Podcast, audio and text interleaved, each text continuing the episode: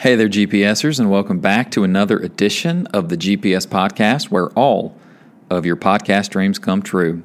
I hope that you're doing well today, whenever and wherever you are listening to this and wherever you find yourself. I always appreciate you listening in and staying connected with our class, whether you're back in our class every Sunday or you're still not able to be back. I am hoping and praying that these podcasts each week are a way that you can nourish your faith, a way that you can find encouragement, a way that you can find a catalyst for transformation at the beginning of the week, and that would help you move in a faithful direction, that it would ground you in a faithful way. And that's one of the big hopes that by doing this each week that that will accomplish yes i want you to stay connected on the kinds of things we're talking about in class but even when this podcast doesn't exactly reflect what we did in class, I still hope that it pushes us and leads us and guides us in ways that would lead us and guide us more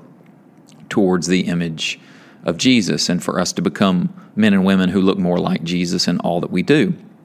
We've been moving through a series that we've called The Characters of Easter. And today, what I want to do is I want to look at a character and look at a passage that I think is a very familiar character and a very familiar passage.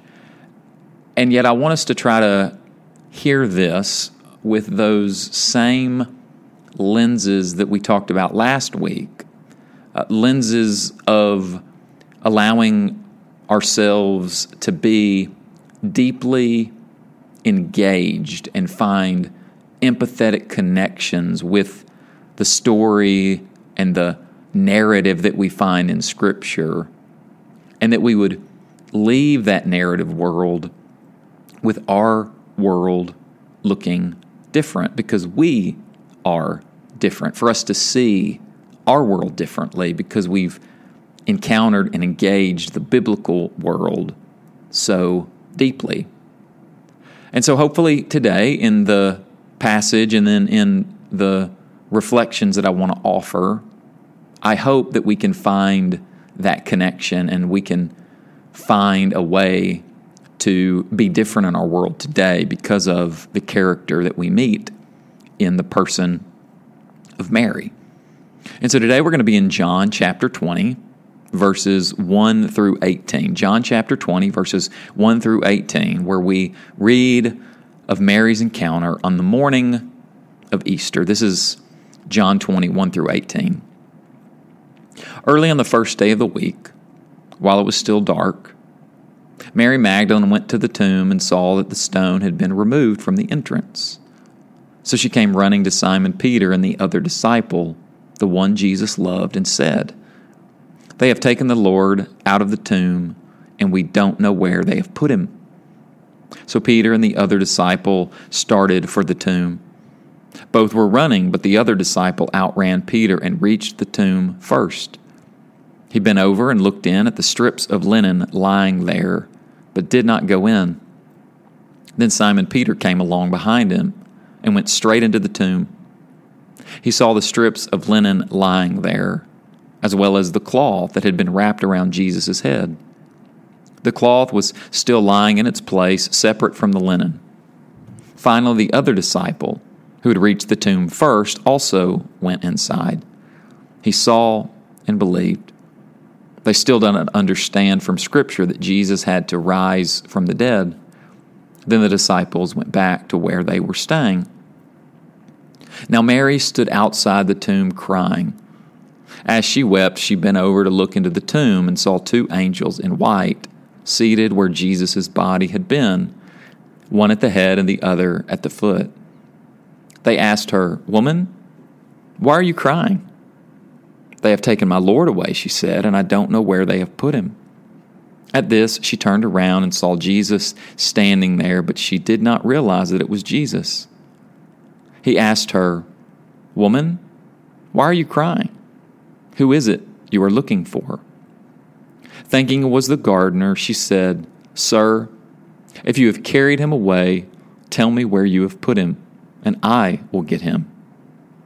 Jesus said to her, Mary. She turned toward him and cried out in Aramaic, Rabboni, which means teacher.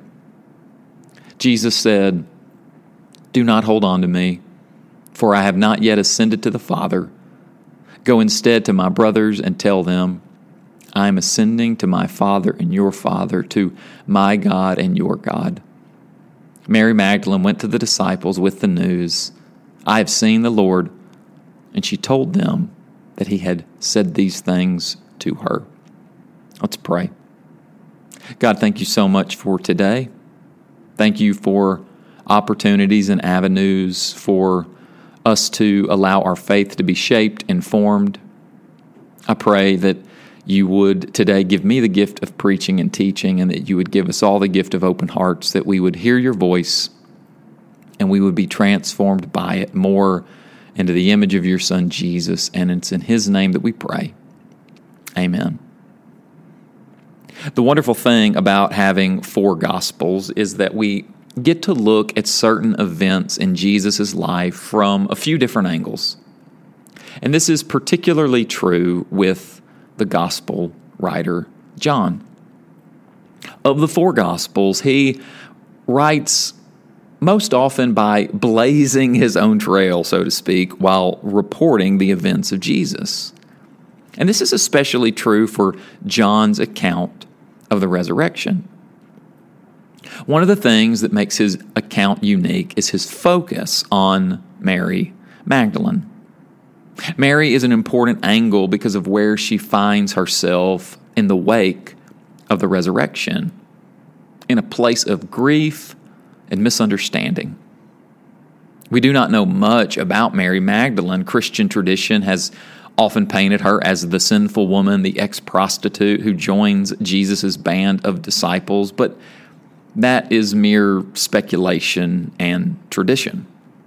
What we do know, if we allow the Gospel of Luke to inform our understanding of her, is that she is a woman who had seven demons removed from her by Jesus, and that she, along with several other women, become faithful disciples of him. We know that within the Gospel of John, her last and only appearance before this text today is that of her standing with Jesus' mother and his aunt at the foot of the cross, watching Jesus endure the suffering of crucifixion. She watched her friend die. She watched her master and teacher hang on a cross. She had to go to sleep on Friday night with those images lingering in her mind. She had to endure a long Saturday of grief and questions and sadness because she would never see her friend again. Those past events inform our picture of Mary today as she enters alone and in the darkness of the early morning. The setting is quite appropriate for this woman who is still lingering in the darkness of grief and hurt. Grief is a dark place. Losing a friend stings to the core because when they leave, there remains a hole hollowed in one's heart that only a friend can fill. Life is never the same after losing a friend. And those early moments of grief are often the hardest because in trying to come to grips with your new reality, you feel like you're trying to swallow the ocean in a single gulp. And Mary's grief is compounded by the fact that she arrives at the tomb only to find the stone rolled away and her friend gone. Insult is added to injury. Someone or some ones have stolen her friend's body, she thinks. Even though such grave robberies were common in the time of Jesus, it doesn't soften the blow. It is salt in Mary's already very fresh and very open wound of grief. And the disciples do not bring Mary any comfort. They come to the grave, see its emptiness, and leave almost as quickly as they arrived. Mary again is left alone in her grief. She weeps and she weeps and she weeps because her Lord is dead and someone has taken the body. and she does not know where they have laid him. She is in the darkness of grief. What compounds Mary's situation in this moment is not just that she is in a difficult place of mourning, but she's also in that difficult place of misunderstanding. She does not understand why someone would be so cruel to take her Lord's body.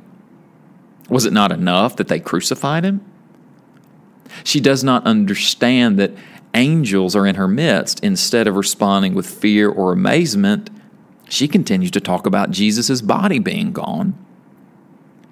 She does not even understand that Jesus is in her midst. She mistakes him for a gardener, and in a twist of irony, she accuses Jesus of taking Jesus' body. This is how grief works. Grief blurs reality. Grief cuts our hearts and leaves us to bleed salty tears and unanswerable questions. Mary just wants to be with Jesus one last time. She wants to take care of her friend one last time. Mary stands in the early morning darkness of mourning and of mourning. Mary stands in that place, cloaked in grief and misunderstanding. But what's remarkable about Mary is that she is still named and commissioned. In the midst of her grief and misunderstanding, Jesus calls out her name Mary. And with that spoken word, bright rays of hope begin to break into Mary's dark world. There is something about having your name called that gives people identity and belonging and acceptance. Your name goes to the deepest, most private recesses of your heart. It's like cold water on a hot day when your name is spoken by a friend you haven't heard from in years. It's like the warmth and comfort of a favorite blanket when you hear someone speaking your name and you know you're not alone. As a shepherd calls his sheep by name and the sheep hear his voice, so Mary hears the voice of Jesus calling her name. To quote an author speaking on this moment of Mary's name being called, and I quote, In that moment, the empty tomb becomes more than the abstract truth of God's power over death. In that moment, the empty tomb becomes a concrete reality of the presence of her risen Lord. End quote. Mary is commissioned by Jesus to announce to the disciples what she has seen and heard. She is the first announcer, the first preacher in John's gospel of the risen Lord. Jesus does not call on Mary to fully understand the implications of the resurrection, but he sends her out with tears drying on her face simply to tell what she has seen and heard. In that moment, a new world breaks open for Mary. She is no longer a woman in grief, but a woman comforted by the Lord voicing her name. She is no longer a woman misunderstood, but a woman with a message. She is no longer a woman lost, but a woman found by her Lord. She is no longer a woman without hope, but a woman with hope. She is no longer a woman in the darkness of an early morning on the first day of the week, but a woman drenched in the light and hope of the resurrection. She is a woman in grief and misunderstanding, but a woman who enters into a new world of being named and commissioned. When we begin to see this transformed moment for Mary, we begin to see how this is a moment of transformation for us as well. Her Easter story is our Easter story. Her resurrection story is our resurrection story. We come to the empty tomb today and we are filled with a range of emotions. Some of us are grieving in the darkness of loss and illness and pain. Some of us are angry with resentment lingering from arguments last week. Some of us are lost, craving to hear anyone speak our name. Some of us are apathetic because we think we know the story. Some of us are frustrated because we've never heard the voice of Jesus. Some of us are distracted by everything on our plate. Some of us are confused by this empty tomb and do not completely understand. And in the midst of all of those emotions, Jesus' risen appearance arrives to us. Jesus' presence appears to us. It appears in the breaking of the bread and in the drinking of the cup. It appears in the pink and orange clouds that the sunrise brings. It appears in the warm hand of a neighbor on our shoulder in the midst of crisis. It appears in words of Scripture that still give life. It appears in the cool breeze of a summer day. It appears in the community of faith gathering each week. It appears in our weekly prayers that we offer for each other. It appears in the unexplained peace we sometimes feel with tears drying on our face. It appears in hearing our name being called by a brother and sister in Christ. He is risen. Christ is risen indeed. And his empty tomb calls out to us still today and says, Hope. The empty tomb says, do not let your hearts be troubled. I go to prepare a place for you.